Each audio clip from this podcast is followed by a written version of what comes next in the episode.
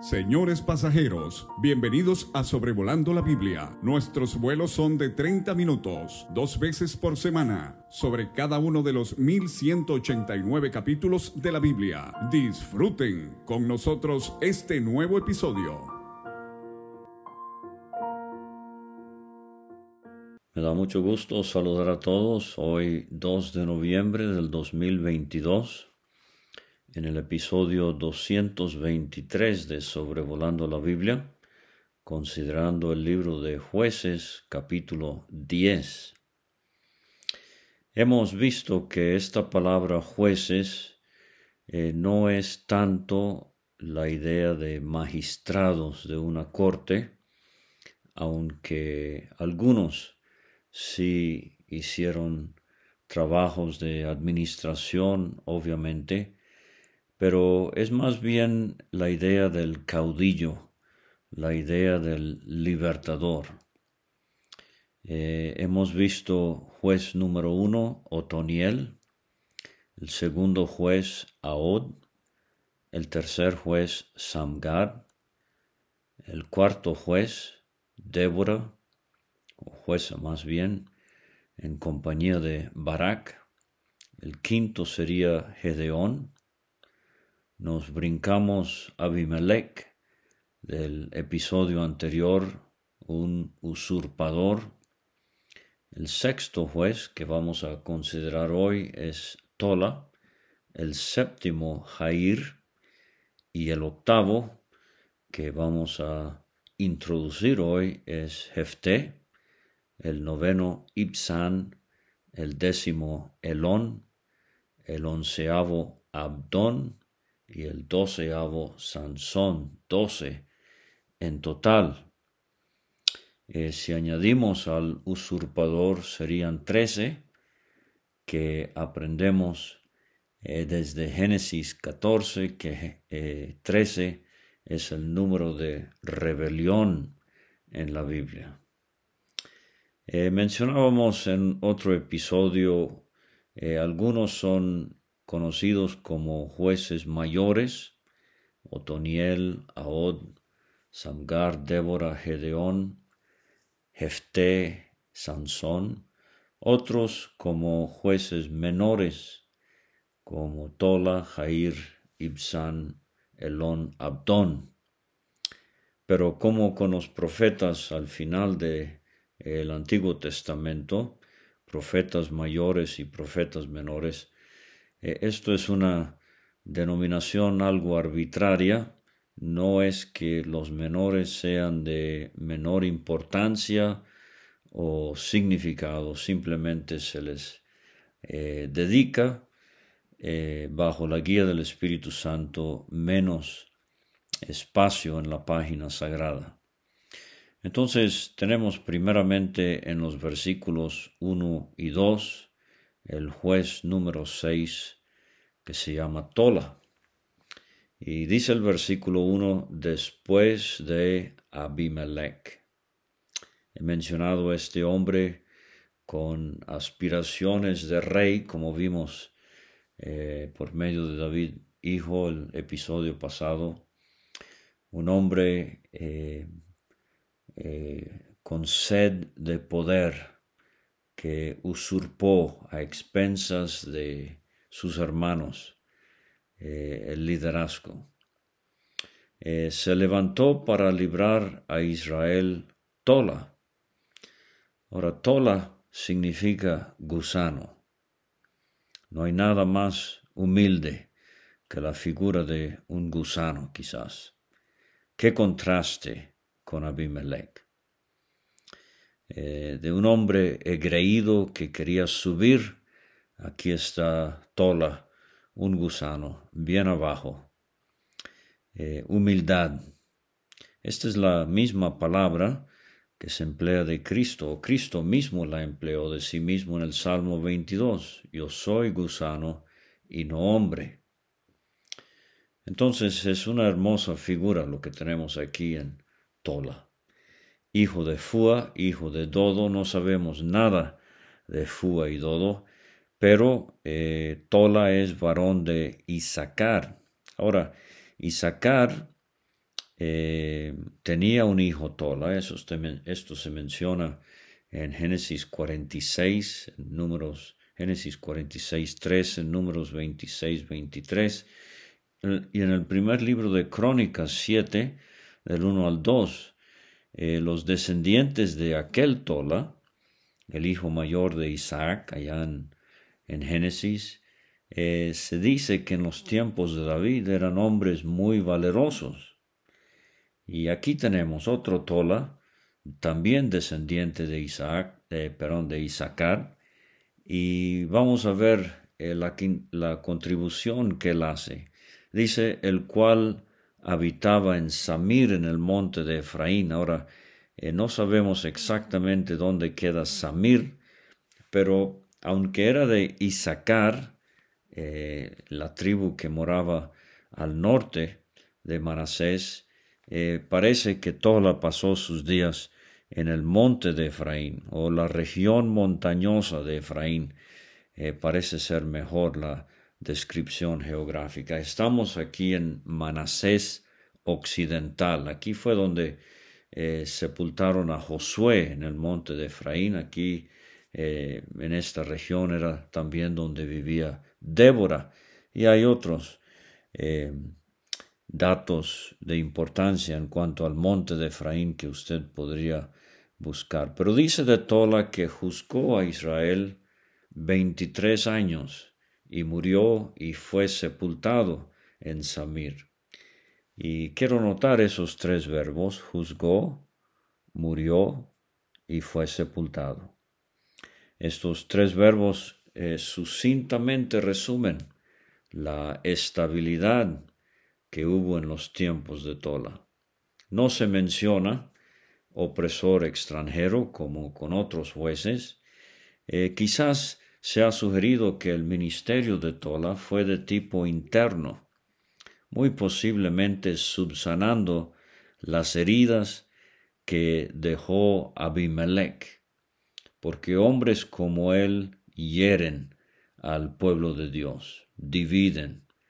Eh, imagínese, por ejemplo, a Gallo y a Demetrio allá en la tercera epístola de Juan. Si Diótrefes, Diótrefes se fue primero, Gallo y Demetrio tendrían mucha tarea en ayudar al pueblo del Señor a sanar de estos hombres que llenos de orgullo buscan importancia propia, eh, tienen apetito de ser número uno. Eh, entonces, como he dicho, Tola, aunque quizás conocido como un juez menor, 23 años, él eh, fue juez en Israel. Ahora, el segundo caso que tenemos es el juez número 7 y él se llama Jair. Y eh, él está aquí en el versículo 3 a 5 de jueces 10. Tras Tola se levantó Jair. Tras eh, es una palabra que también podría significar al mismo tiempo, no necesariamente continuo, pero contemporáneo. Jair significa que Dios ilumine. Y en tiempos, eh, en estos 350 años después de la conquista de la tierra, hemos visto la eh, tremenda necesidad de hombres iluminados por Dios, de hombres que conociendo los tiempos saben eh, actuar de parte de Dios. Y en el 2022 eh, esto es una urgente necesidad. Era galaadita, o sea que si con Tola estamos en Manasés occidental, eh, con Jair estamos al otro lado del Jordán, Transjordania, como hemos visto ya, y estamos en Manasés occidental. Y de ahí va a venir el siguiente juez que se llama Jefté, que vamos a considerar en los episodios siguientes, eh, capítulo 11 y los primeros versículos del capítulo 12.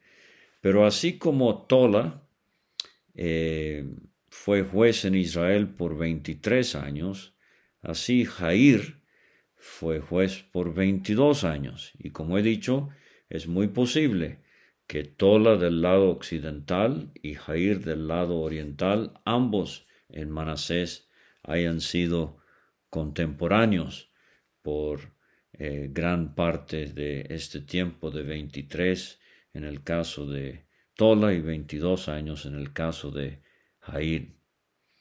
De Tola se enfatiza su ascendencia, eh, como he mencionado, hijo de Fua, hijo de Dodo, de, de los cuales no sabemos mucho, pero de Jair se enfatiza su descendencia.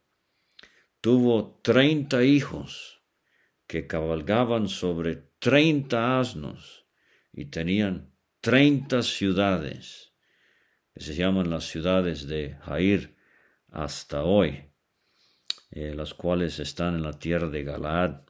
En Deuteronomio 3:14 vimos eh, otro Jair, hijo de Manasés, tomó toda la tierra de Argob hasta el límite de Jesur y Maaca y la llamó por su nombre Basán Jair hasta hoy.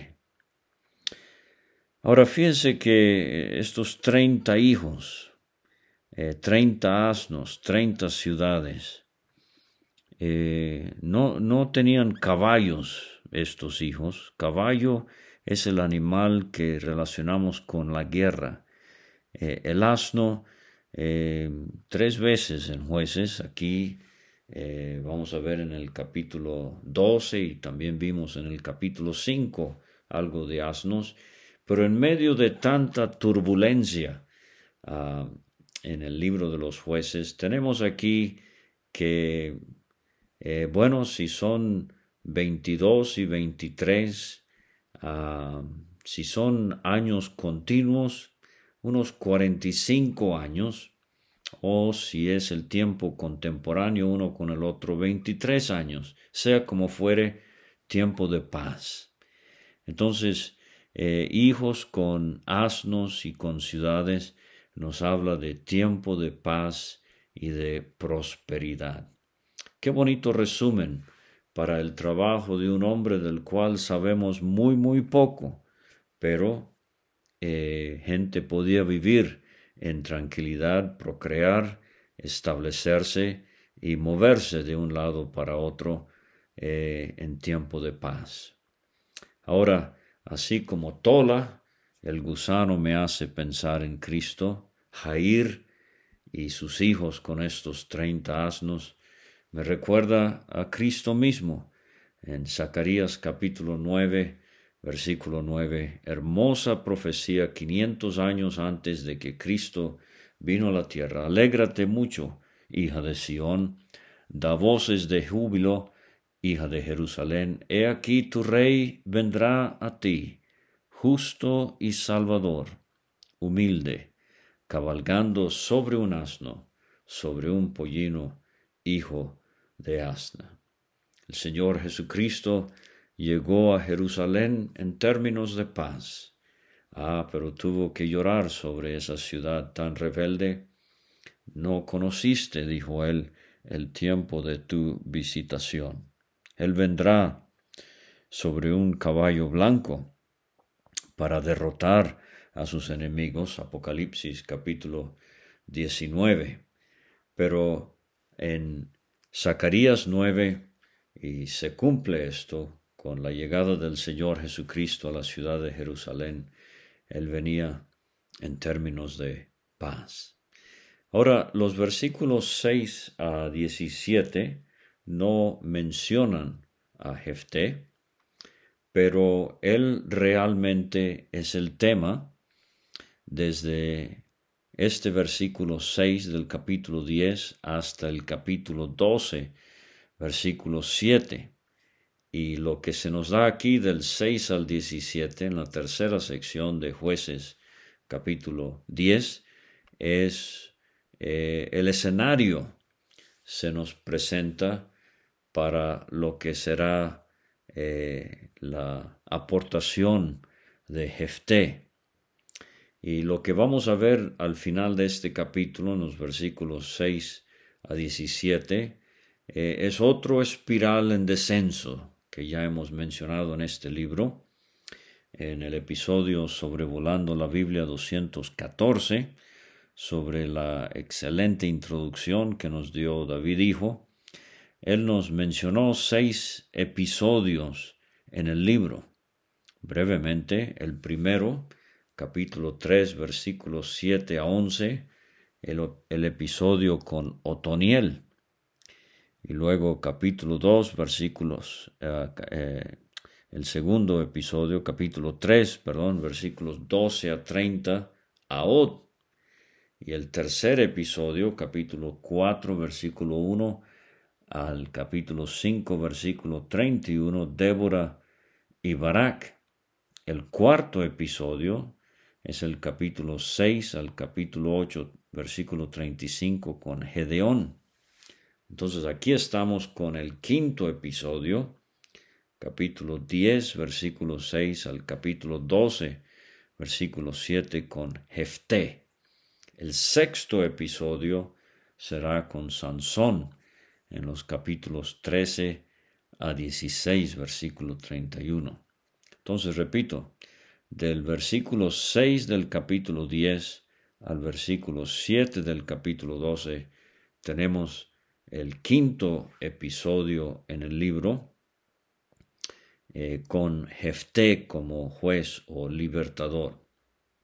Ahora recuerde que estos episodios tienen un esquema similar, eh, este espiral que desciende. Primeramente tenemos el pecado de la nación. Esto está en los versículos 6 al versículo, aquí en el versículo 6, perdón.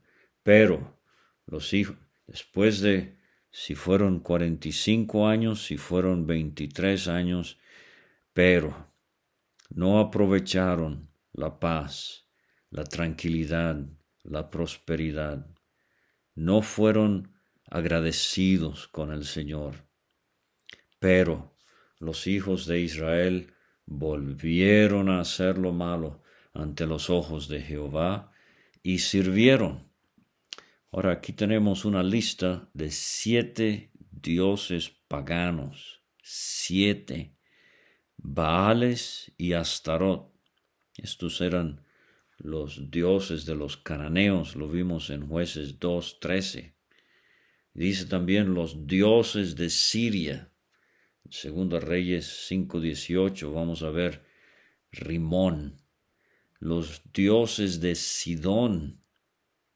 El primer libro de Reyes 16, 31 y 33, estos dioses fenicios, eh, Baal y Acera.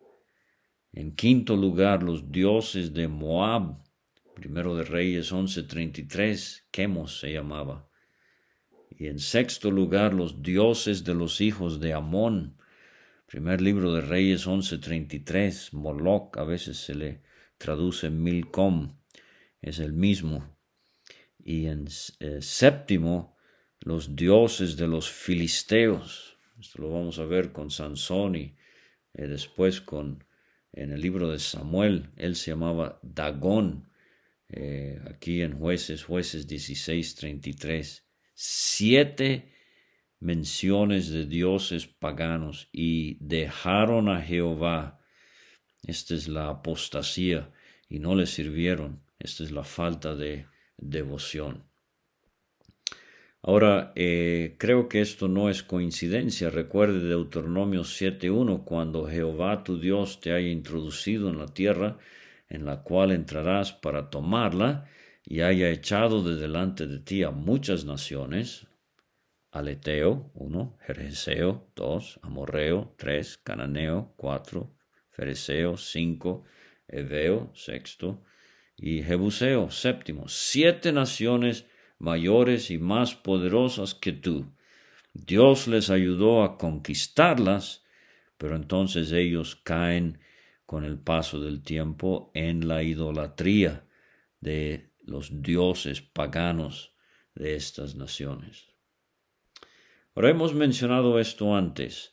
el último versículo de la primera epístola de Juan, allá en el capítulo 5, hijitos, guardaos de los ídolos.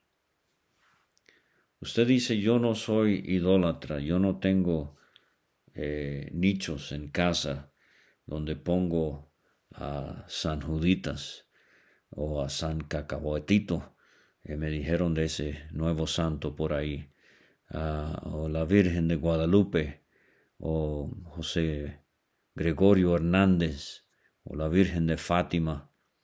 No, no, no, eso de palo y piedra, yo no me postro ante nada de eso. Pero leí recientemente un artículo por un creyente llamado Jeffrey Curtis Poor, y el título del artículo es Ídolos de nuestros tiempos, 4 de enero 2022. Esto viene eh, vía internet, el sitio rethinknow.org. Eh, perdón, rethinknow.org. Eh, y él menciona eh, el ídolo que cristianos pueden tener inadvertidamente quizás de la identidad. ¿Quién soy yo en Facebook o en Instagram? El ídolo de la identidad. ¿Cuántos seguidores tengo? ¿Quién me empezó a seguir hoy? Uno más obvio quizás es el ídolo del dinero, poderoso caballero don dinero, el materialismo. Eh, el, la casa en que uno vive, el carro que uno maneja, eh, la ropa de marca que uno viste. El tercero sería el empleo, el estatus. Eh, son cosas que se adoran. Idolatría es cualquier cosa que en mi corazón desplaza a Dios. Apariencia personal, y, fíjese que cada una de estas cosas que menciona Jeffrey Curtis Poor, eh, dentro de lo que cabe, son aceptables, son correctas, pero es el abuso, el extremo. Número 5 menciona el entretenimiento. Gente cristiana obsesionada por las películas, por las vacaciones que toma, Número seis, el sexo, fuera del matrimonio, la, la obsesión, eh, no tanto por el amor, sino por el sexo. Número siete, la comodidad, gente que adora su comodidad y, y no está dispuesta en ninguna manera a sacrificar esta comodidad. Número ocho, esto corta, teléfonos inteligentes, la tecnología desplaza a Dios en mi corazón la atención que le tengo a estas cosas. La familia, los hijos, eh, esta obsesión desmedida eh, que a veces se ve, que y, por delante de las cosas de Dios, eh, más importante que los muchachos tengan una educación en algún país lejano, etcétera, etcétera, actividades de la familia que impiden que uno asista a las reuniones de la iglesia. Número 10, la influencia. Ah, oímos mucho hoy de eh, influencers en YouTube y la búsqueda de fama. Eh, él dice que la generación presente quiere más influencia y fama que dinero o cosas materiales. Y él da cuatro preguntas para hacernos ayudar si podemos identificar ídolos en nuestras vidas. ¿En qué ocupo mi tiempo? ¿Hay algo que me está robando de tiempo con Dios? ¿En qué gasto mi dinero? ¿Cuándo fue la última vez, apreciado creyente, que usted sacrificó dinero para apoyar la obra del Señor? ¿De dónde obtengo mi alegría? algo ajeno a Dios? ¿Qué está siempre en mi mente? Bueno, ahí se lo dejo de tarea. Eh, tenemos el segundo paso en este ciclo, el sufrimiento, versículos 7 a 9. Se encendió la ira de Jehová contra Israel. los entregó en mano de los filisteos. No fue casualidad, esto fue de Dios. Los filisteos al oeste, al occidente, y en mano de los hijos de Amón, al oriente, o sea, a cada lado del Jordán, los cuales oprimieron y quebrantaron a los hijos de Israel dieciocho años. A todos los hijos de Israel que estaban al lado al otro lado del Jordán, en tierra del Amorreo que está en Galad, y los hijos de Amón, estos son los descendientes de Lot con su hija menor, pasaron el Jordán para hacer también guerra contra Judá y contra Benjamín y la casa de Efraín. Fíjese, ya están del lado eh, cisjordanio, del lado occidental, y fue afligido Israel en gran manera. Ya se acabó la paz ya se acabó la prosperidad y tranquilidad que habían disfrutado con Tola y Jair. Y el tercer paso de este ciclo es la súplica. Entonces los hijos de Israel clamaron a Jehová, diciendo, nosotros hemos pecado. Eh, unas diez veces en la Biblia tenemos esta situación donde hay confesión de pecado. Hemos pecado contra ti, hemos dejado a nuestro Dios y servido los Baales. Ahora la solemne manera en que Dios responde. Jehová respondió a los hijos de Israel, ¿no habéis sido oprimidos de Egipto? Sí. ¿De los amorreos? Sí.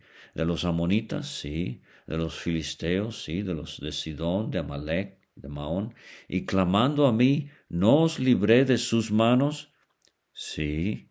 O sea, Dios les recuerda el pasado y esto es lo que necesitamos hacer constantemente. El pasado nos causa loor, es lo que cantamos.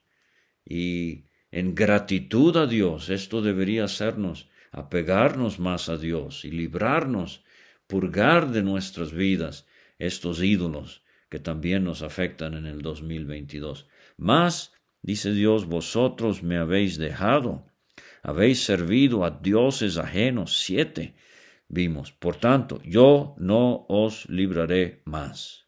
Qué solemne. Dios dice, los voy a dejar a la deriva. La paciencia de Dios gota a gota se agota.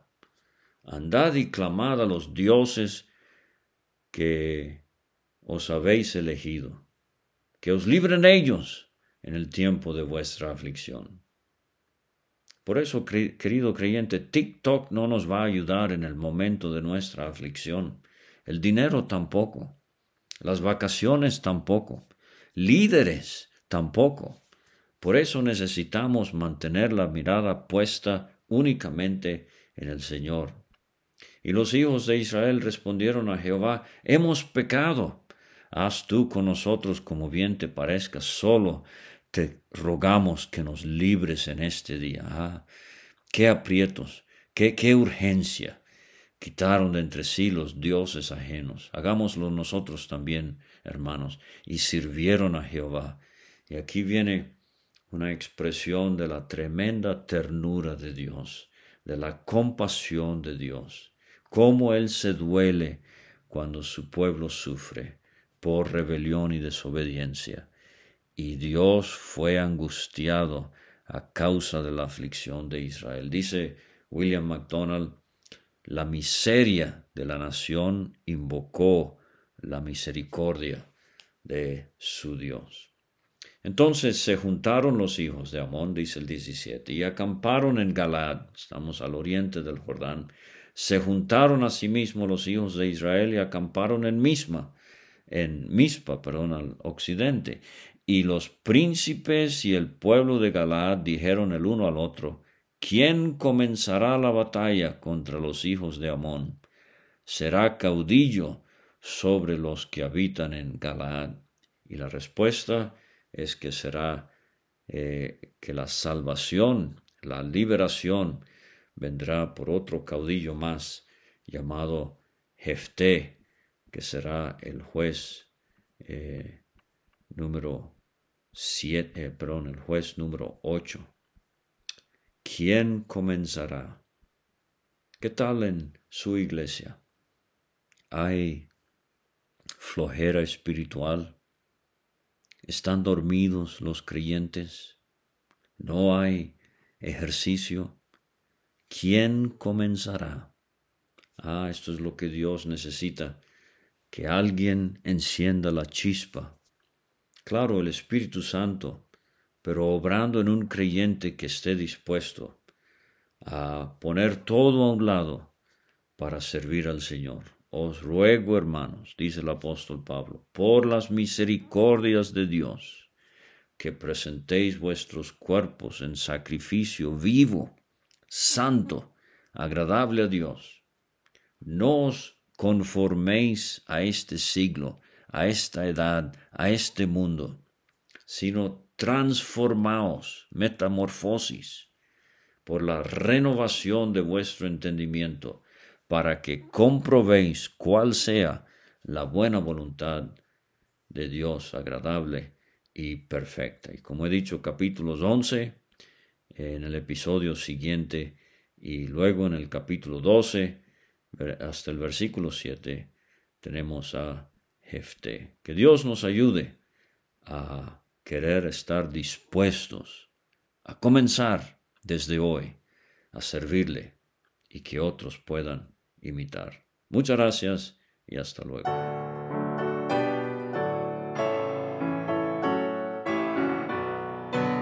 Muchas gracias por escuchar. Puede conseguir todos los episodios de Sobrevolando la Biblia en aplicaciones de podcast como Spotify o Pocket Cast para recibir dos audios por semana a su WhatsApp. Envíe un mensaje al más 52 322 349 2258 y no olvide añadir este número a sus contactos. Hasta la próxima.